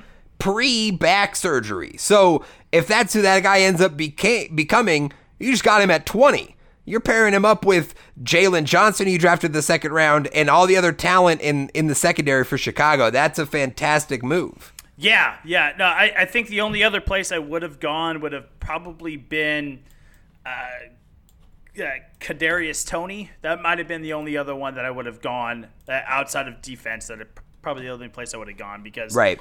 Okay. But um, yeah, Caleb Farley. All right. you're welcome to the Chicago Caleb Bears. Farley. Bear down. All right, there we go. Baradon. All right, Indianapolis Colts up next. Uh, and Mitch, I'm just realizing as we look at our board that not a single uh, defensive edge, defensive line player has really has come off the board at all here. No, I, I Uh, think and- that's based off need. I think that's based off need. there's a lot of need and, and the thing is in this edge class uh, there is a lot of question marks there's not a sure thing uh, there's a lot of potential uh, it's not a solid you know there's four or five guys i think kind of grouped together and it'll depend on how teams feel about them if the right guy falls to them maybe they take them uh, but i if i'm the colts i'm looking at this and saying you know they- they're my guy. Any any of these guys are available. Who do I want? Uh, I think I'm gonna go Kwity Paye here Ah, for the Indianapolis Colts. Kwity Paye out of Michigan. Uh, he's got a lot of size. I think he work he'd work really well um, in the Colts sort of defense, and uh, you're putting him alongside your All-Pro defensive tackle DeForest Buckner, who they just traded for last year, uh, further solidifying a strength on your defense. I think is the right move. So I'm gonna go Kwity Paye, but I think Azeez Ojulari, Jaelan Phillips, I think any of those uh, are gonna be in the mix here, and again, it'll just depend on who they feel like fits best and who they're highest on. and great point that you made too. Uh, putting him on the other side of DeForest Buckner too just gives him that much more opportunity to succeed when you have that much focus put on DeForest Buck- Buckner. Um, you him in a, in a in a situation to succeed on a good team. Um, yeah, Kwity Paye. I love the pick. Okay. Love the pick. All right. 22, we got the Tennessee Titans. Looking at their needs, a lot of corner, wide receiver, um, offensive tackle, uh, safety, tight end. Kind of a kind of scattered needs. There's not really. They've got focus. Geoff Swaim. What do they need tight end for, They Mitch? got, Come they on. got our boy Come on. Jeff. What are you They talking need- about? Yeah, you're right. They don't need tight end. I'm sorry, you're right. They don't need tight end. They got Geoff Swaim. That's our boy. Um,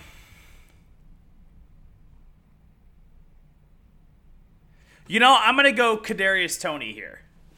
Okay. Um, yeah, I, feel like think that- that's I- smart. I feel like that's that fits what Tennessee wants to do, which is this short to intermediate pass game and pound the you know just pound the ground with uh, Derrick Henry. Uh, Kadarius Toney is one of those guys that I feel like could could be one of those quick, shifty underneath guys, but has enough speed to stretch the field down the sideline um, for uh, Ryan Tannehill. Love love the player himself, uh, so let's go with Kadarius Toney.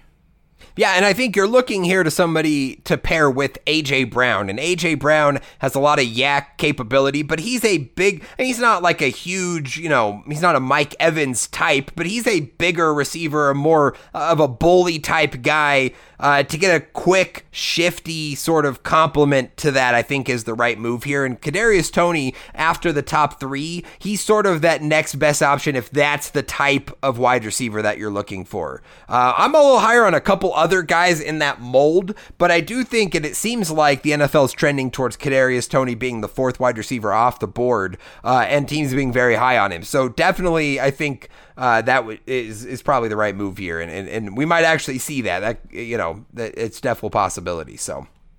Okay, Mitch. Uh, New York Jets pick from Seattle. Obviously, they get uh, Zach Wilson at number two. They've got the second pick. Uh, what are they going to add to this team? Uh, and Mitch, it's going to be one of the best defensive players that has fallen. Uh, Jeremiah Owusu Koromora, Yeah. Koramoah uh, from Notre Dame, linebacker slash slash safety slash nickel corner. You know, in the mold of a lot of these modern players, the Derwin James, the Jeremy Chinns, these sort of versatile players, and the Jets are in a place where they just need the best player available. If you're at 23, you take the best player available, full stop. Doesn't matter what else it is. It's not quarterback. You just solved that. anything else is on the table. Like literally anything else. The team needs anything. So to me, that guy right here is Jeremiah Wusu Koromoro, Kor, excuse me, Koramoah. I think you could go edge here. Uh, you know, again, Azeez Ojulari, Jaelan Phillips, some of the guys that are still on the board, I think would be a way uh, the Jets could look as well. But that's my guy, and that just gives an electric playmaker. Robert Saleh is going to have a field day with that kind of talent. I mean, he's going to have him flying around everywhere, you know, and that's going to be fantastic for that defense. I'm not gonna lie, that was someone I really thought about for a, just a hot second at number 12 for Philly. right. Um, yeah. So I, I obviously I, we went with Alijah Vera-Tucker, but um, yeah, just a a that's a fantastic pick. If you could, if Jeremiah Wusu Koramoah falls that far, Right. That's a, To 23. That's, that's the equivalent of um, when the Baltimore got Patrick Queen. I mean, it was. It, Right. I mean, Yeah. this this Yeah, top fall to, like, 25 this or whatever top, Top tier yeah. Mm-hmm. guy falls all the way into the 20s, and you're like, yeah, we'll take him. like there he is. Right. So- Yeah, because I think even New England at 15 could be could be a place where he could Sure. go. I think even 18 at Miami. When you look at they have an earlier pick, do they just take a guy again best talent available there and that's the guy and they you know there he could definitely go before that. So it'd be a great situation for the Jets if that if that's uh, how it works out. So uh, Mitch, you're at Pittsburgh, number 24. Pittsburgh stinks, man. wow, that's not very nice. Pittsburgh stinks. I mean, I don't know if they stink, but I mean, look, it, they're confusing. They're confusing because very much. like their quarterback's old, but they don't really need a quarterback. Their wide receivers are old, are are confusing. You don't know whether they want to catch the ball or they just have bad hands or can they catch the football. Their offensive line is supposed to be good, but they're not. But they're good at the same time. They have all these running backs that are potentially good, but not really. They suck. So I think that the Steelers could go, go a lot of different directions here.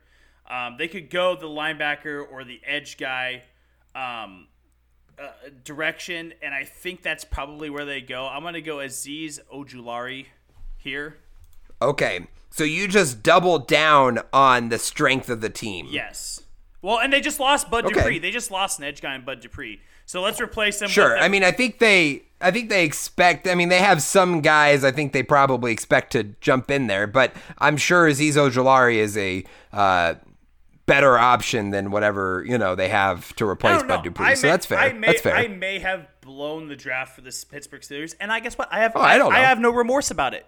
Oh, who cares? Screw the Steelers. It's the They Steelers. I don't care. They stink. I mean, listen. I, in my opinion, I think they would. They have to go offensive line. But I, I like. But that's definitely not like a guarantee that they're going to do that either. They very may well do again what you do, which is double down on a strength, which I also don't think is a horrible strategy. Right? You have a strength. Double down on it, make it even greater of a strength because the best thing you can have in a playoff matchup is a, a, a unit that is unstoppable to the other team you know, and if that's your defensive line or your pass rush, you might win a freaking game. Like it's not, you know, we're talking about a game by game. So I, it's not a bad strategy.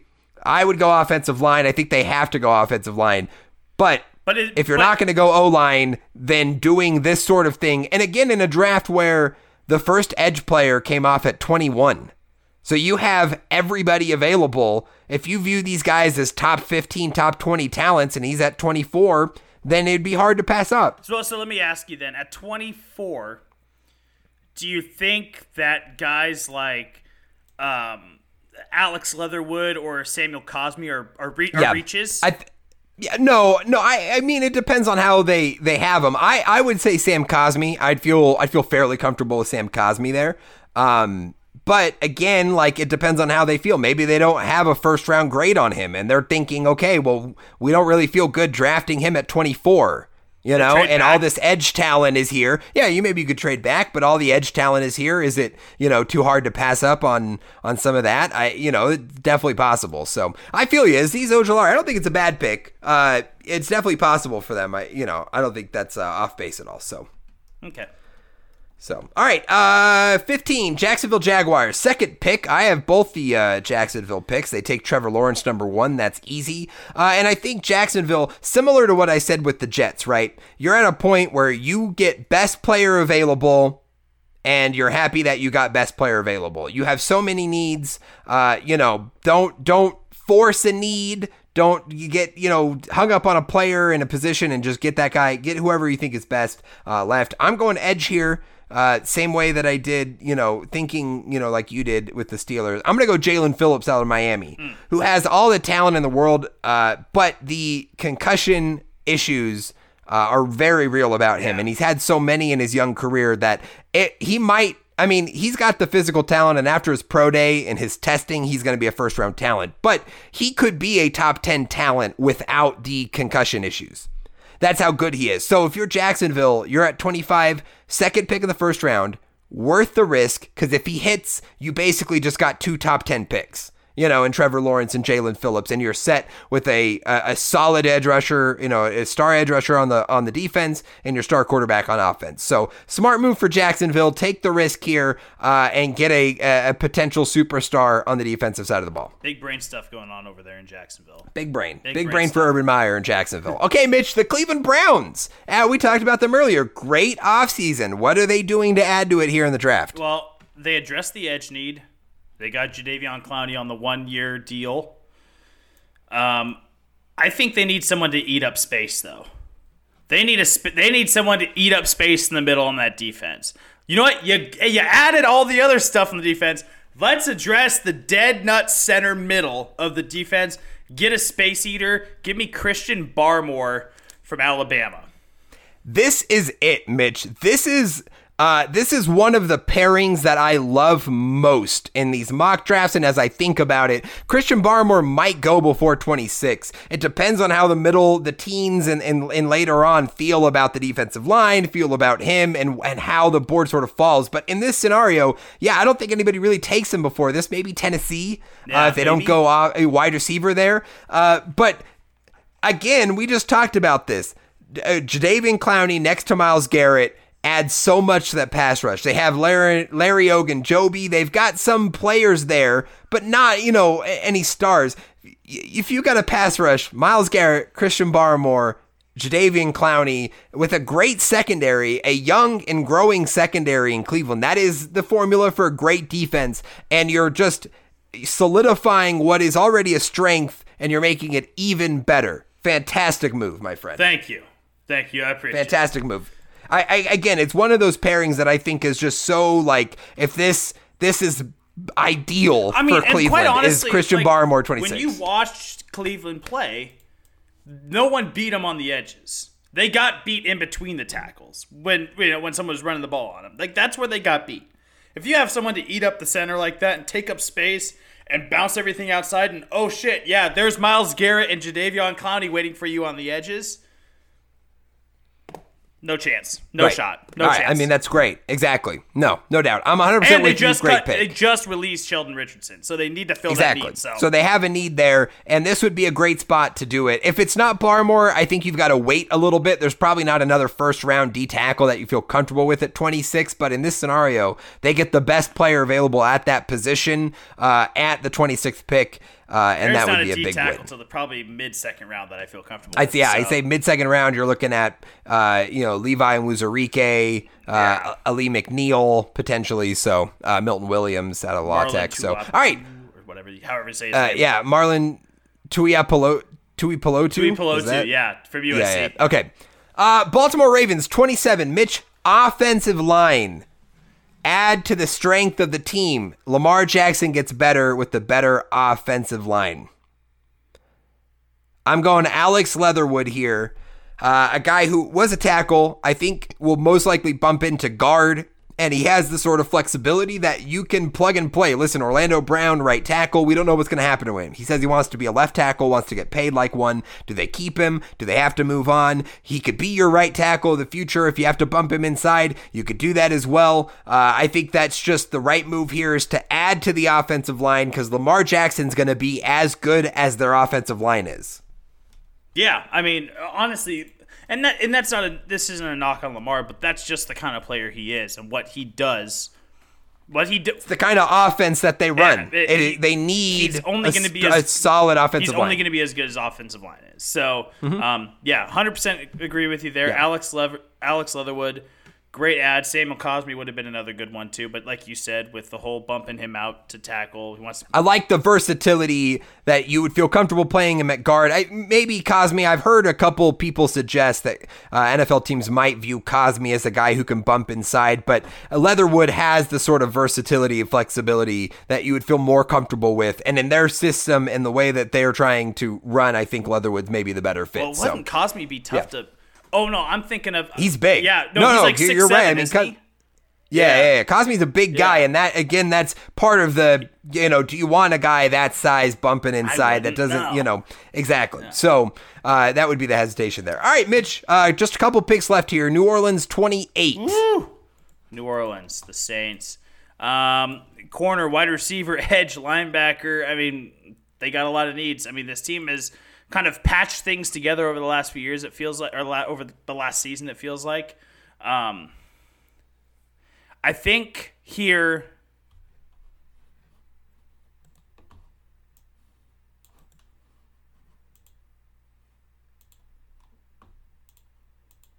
Yeah, I, I think here. Sorry for the sorry for the long pause. I think here. Yeah, you go Rashod Bateman. I think here. Oh, okay. I think that they go the wide receiver here, and, and it's only because whoever's replacing uh, Drew Brees in that offense, whether it's Jameis Winston or, um, uh, sorry, Taysom Hill.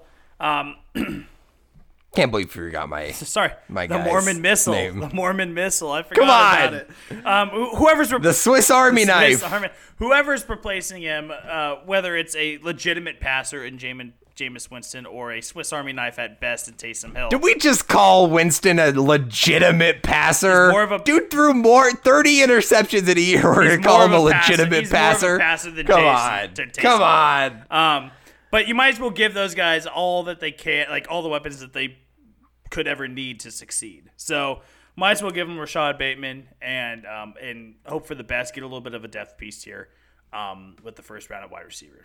Sure. Yeah. I mean, I think wide receiver is the play here.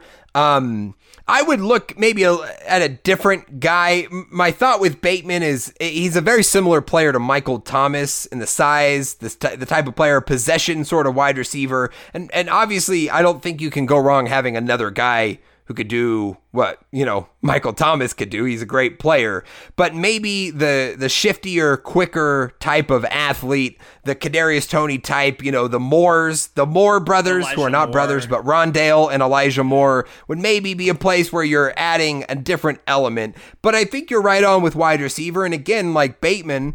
eh, Michael Thomas is great. I don't think there's a problem with adding a guy who could do that as well. Like that's not a bad thing. And and wide receiver, I think adding weapons to whoever the quarterback is, as you mentioned, uh, is definitely is definitely the good move. Uh, Packers here, Mitch, and I'm going wide receiver because the Packers won't actually do this for some reason. For some only God knows why the Packers won't draft a first round weapon for Aaron Rodgers. But in my world, they do because they're not dumb. And uh, I'm going to go with a, the guy, the sort of shifty wide receiver that I am most high on, and that is Rondale Moore out of Purdue. I think Elijah, Rondale, I think either of those guys are going to be an option here. Uh, but I am higher on Rondale Moore. And so that's where I go for the Packers. And again, it adds an element to the passing game that they don't have. De- De- Davante Adams is the big catch guy, a sure handed sort of player. They've got some, you know, deep threats, but they need a guy with the screen game, with the quick passing game, using him in the backfield the way that modern offenses do. And Rondale Moore would give them that. Yeah, I love it. I love it. Um, okay, number 30, Buffalo Bills. Needs are corner, edge, wide receiver.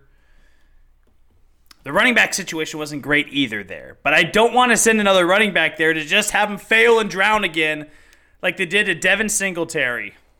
Poor Devin Singletary and Zach Moss. I mean, they did that last year with Zach Moss. I don't want.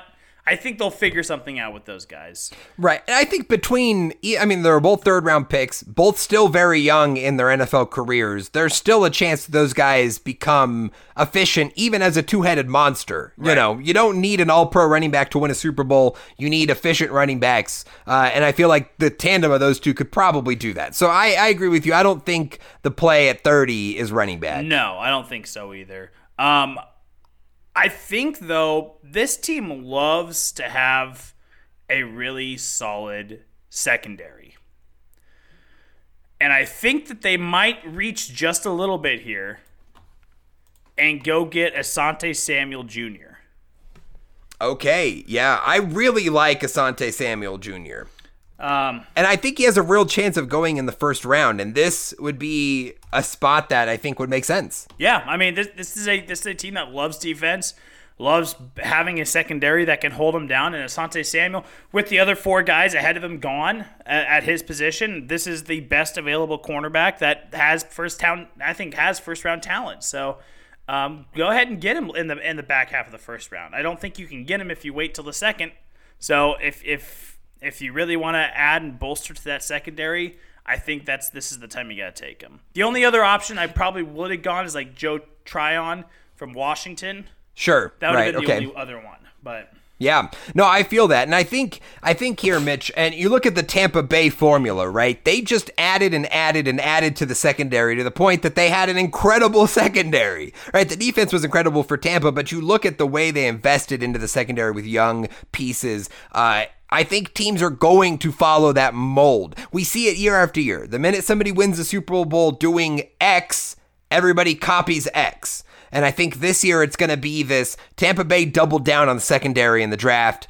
Eh, No matter how we feel about our secondary, we should be doing the same thing. And the Bills would be wise to do this because they do have a good secondary, but not a great. They could use another cornerback next to Tre'Davious White. They're solid at the safety position, but adding at the corner, uh, you know, is a need. And I think in this case is, is worth it to go Asante Samuel here. So great pick. Great weird pick. to see weird Uh, to see Asante Samuel Jr. when I remember watching Asante Samuel play on Sundays. Right, So- right. Yeah, exactly. very, very strange. Uh, all right, Mitch, Kansas City Chiefs. Uh, this is offensive line. And if it's not, they're idiots. Uh, this is offensive line. And in this case, they actually got a player I, I like very much fall to them, and that's Sam Cosmi out of Texas. I think Sam Cosmi goes higher. I don't think he's around uh, for the Kansas City Chiefs in the actual draft.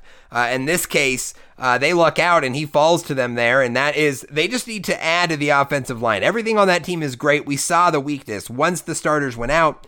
It got bad. They invested in Joe Thuney. Uh, they brought back Kyle Long. I mean, they they they have tried to you know add pieces, but they need to get younger and they need to get stable long term offensive line pieces uh, alongside Patrick Mahomes. So here you address that. Sam Cosmi, if he's off the board and Leatherwood's there, I think you look there. Dillon Radunz out of uh, North Dakota State, I think is also an option. I, I like Landon Dickerson. Like it doesn't matter. Like whoever it is, draft an O lineman. That is the answer. If you do that, you succeeded. Yeah, yeah. No, I think anything you can get to just add the to the protection of Patrick Mahomes. You're half a billion dollar quarterback. Yeah, if you Right, have right. an op- Good if you have an option to protect him more, go do it. So Right, um, right. Yeah, Fair enough. Fair yeah, enough. Sam Cosmi definitely the right pick here. Um, definitely where I would have gone. Um, last pick of the first Okay. round.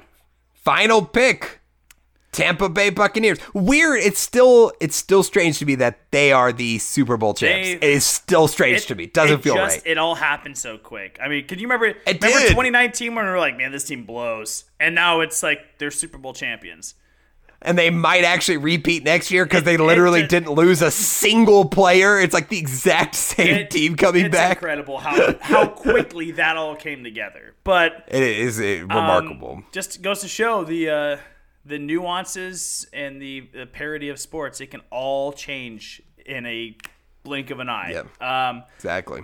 look, it's it's tough to find with a team that was so well rounded. It's tough to find a need for them. It's it's it's tough to go. Yeah, the Bucks need this, especially when they just won a Super Bowl.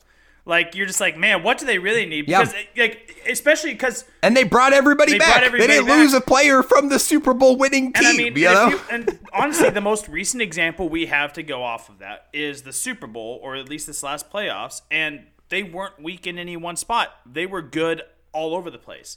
So I think at this point they should be looking at one of the better players that are available left. And um, I think a great choice right here would be Jayson Oweh, uh, edge out of Penn State. Um, Yeah. I think I think you just go get the guy that's still there.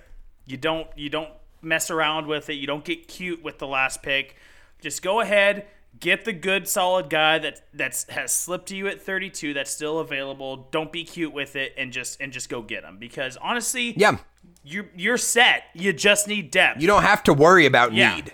You know, yeah, you can you have the luxury, right, to take best player available. Yes. You know. And a guy like Jayson Oweh who has all the physical tools but uh, had zero sacks last year for Penn State and that's going to deter a lot of people, but he tests very well. Uh, and you know, you think to yourself, you're Tampa Bay, he doesn't need to be the guy. You've got a lot of pass rushers. You got a lot of guys. He could just develop and be a part of the future and that's a great situation for him situation for Tampa Bay. I also think Mitch ultimately Tampa Bay might be in a spot here where they don't if they don't, you know, if, if Jayson Oweh is not a top 20 guy for them, if none of their top 20 falls to them, they trade back. yeah, just trade out of the Because somebody's gonna want to, somebody's want to gonna, gonna want to get up into the first round for a specific player, get the fifth year option on that guy. You know, it, whoever it is, however it works out, a wide receiver, an offensive lineman, and one of these edge guys, and they can move back 10, 15 picks, pick up future picks, and they're gonna be fine. Because again, they don't have any needs. So sure, okay, look at two seconds. They're gonna be fine where they're at there. So, uh, but I do like this pick uh, if they were to stay at 32. I, you know, yeah, that's exactly what I was thinking. Jayson Oweh, Gregory Rousseau, some of those maybe more raw defensive linemen that you don't have to worry about playing a lot right now. You can let them sit behind a lot of depth and, talent you already have on the D line. And you know, honestly, what would seem like a very, uh, not just Tampa Bay Buccaneers move, but whoever owns the 32nd pick type move would would be to take Travis Etienne and and, and get yeah. that get that second running back before the second round starts. Um, unfortunately, he would be buried.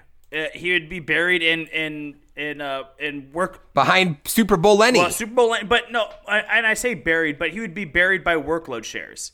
I mean, he he wouldn't be right. getting the carries that I think he deserves to get as as a younger upcoming star. I think that he can get that if he gets taken in the second round to some team that actually needs Right. running back. So And that's not worth spending a first round pick on a guy who's going to touch the ball 150 times next year for you. maybe, Right? Like that's not that right, that's not worth that pick. You could get a better value for that pick by taking a different player or trading back and then taking Ja- Javonte Williams or Travis Etienne at 50 where you traded or 49 where you traded back to, you know, and then you didn't spend the first round pick on that. So yeah, I'm, I'm with you there. And and running back might be something they address in the first couple rounds, you know, uh, it, it depends on how the board falls, but uh, I could see them addressing that there, but I think wiser to stay out of the first round uh, as far as that goes. So, all right, Mitch, that is it for our mock draft. This was a fun exercise. I've been looking forward to this because the NFL draft is just one of my favorite things I, I follow and like pay attention all year round uh, for the NFL draft, and it's just two weeks away. Uh, this exercise is fun. I think we made some very solid picks. Uh, going through here, I want to I want you to pick out one pick of mine that you just loved and I will do the same for you. So I picked odds, Mitch picked evens. Uh, I'm gonna look at one of my favorite picks by Mitch, uh, and you do the same. Do you want to go first? Yeah, I think that one of my favorite picks that you made, hmm, probably Patrick Surtain to Denver. I do like that pick a lot. I think what it, it fits what Denver needs most. Um, and honestly, Denver Denver for a long time had that signature defensive back. Um, whether it was Champ Bailey or Steve Atwater, You know, they always had that signature defensive back, and they've kind of been Aqib Talib, Talib. you know, for a couple of years. They've years. been missing that for a long time, and I think that Patrick Surtain could be one of those big physical type cornerbacks that Denver has always had a signature for having and hasn't had in a long time. I really like the Patrick Surtain to Denver pick. Yeah. Okay. Yeah. I mean, I think that's a great fit as well. Uh, you know, obviously, I love Kyle Pitts to my Carolina Panthers. I think you nailed that. But I'm going to go with the pick you made for your own team, and that's Caleb Farley at 20 to the Bears because of the value, because of what you look at him as a first round, you know, a top 10 talent. Uh, if he's not then the cute, this cornerback one, he's right behind uh, Patrick Surtain. And, uh, you know, post back injury, we don't know what the fall is, but the value there at 20 to get Farley who could potentially be a top, you know, top ta- cornerback talent in this draft. It seems like the feedback on the physical for him is that the injury is not going to be that impactful. He'll be ready for the beginning of the season. The long term effects, you don't know what an injury like that will do long term, but as far as his readiness for this season, he will be. Uh, the risk is going to be what drops him, but the value there is too high to pass up uh, for the Bears, and uh, that could be a potential steal. And that's the kind of moves that really help your franchise. Getting that much value out of a 20th pick overall, uh, that is you can't pass that up. And so uh, I love that fit, and I, I love the fit, and I love the value there. Oh yeah, So. fair done. All right, my friend, that is uh, it for our NFL mock draft, and uh, that's it for the pod today. Uh, we'll have more sort of draft stuff as we get a little closer, and then obviously post NFL draft, will we we will react uh, to how it all goes down. And Mitch, I'm gonna say uh, the one thing I'm expecting before draft day is another trade up into the top 10 for a quarterback and specifically that number 4 pick. I think before the day of the first round, before the before the draft starts, I mean, before the draft starts on that Thursday, April 29th, s- uh, somebody is moving up to the Falcons spot at number 4. And it'll be clear then that four quarterbacks are going one, two, three, four, and that's how it's going. We might not know the order yet at that point, but I think before the draft we're going to see that trade up, and that'll be uh, a, a lot of fun. That's uh, part of the excitement of the draft. Yeah, I think I think that four pick there will be someone else there. There will be someone different there. Um, they'd have to sell the farm, but let's go Bears. Get that number four pick. Get up there. get up there. We'd it. have to I sell the it. farm to do it, but go. Let's go Hey, get it it. might Come be on, worth. baby. It might be worth for Trey Lance. I would Oh, do yeah. it. Uh, all right, Mitch. Uh, this has been fun, my friend. Uh, and thank you guys for sticking around and listening. If you enjoyed the pod, we appreciate it. Leave us uh, a review and a rating on Apple Podcasts or wherever you listen to your podcast. And as I mentioned earlier, with uh, with some of the other topics and your thoughts on the draft, leave us a voice message on Anchor. Go to anchor.fm slash the sports hour guys. Uh, leave us a voice message there or the Anchor app. Great way to listen. Uh, Mitch, where can they find us on social media? You can follow us on Twitter at Sports Hour Guys. You can follow us on Instagram at the Sports Hour Guys. Uh, you can check out our website, which is under construction still. That is going to be coming soon. Hopefully, it's it's it's in the works. Um, you can, like Dallen said, go ahead and get on Apple Podcasts, leave us a rating review, tell us we suck. That's the only way that we can get better.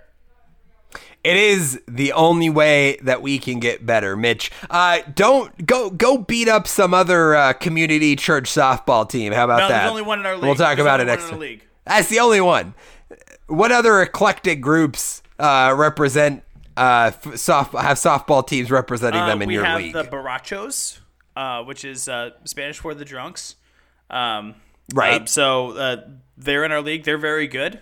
Um, okay. see, as we got the uh, Diamond Kings, which is another one. Um, watched them a little bit. Not sure how they. We played Blue Oak Properties, which is which is a landscape and property ownership company. Nice. Were Uh, they they're good? pretty good. They're pretty good. They. I can see that. I feel like a landscaping squad would be all right. I can They, see they that. they Makes sense. good. So um, Church folk, not as much. Landscapers, very good at softball. We get it. Apparently. All right, my friend, it's been fun. Thank you guys for sticking around and listening, and we will catch you next week. See ya.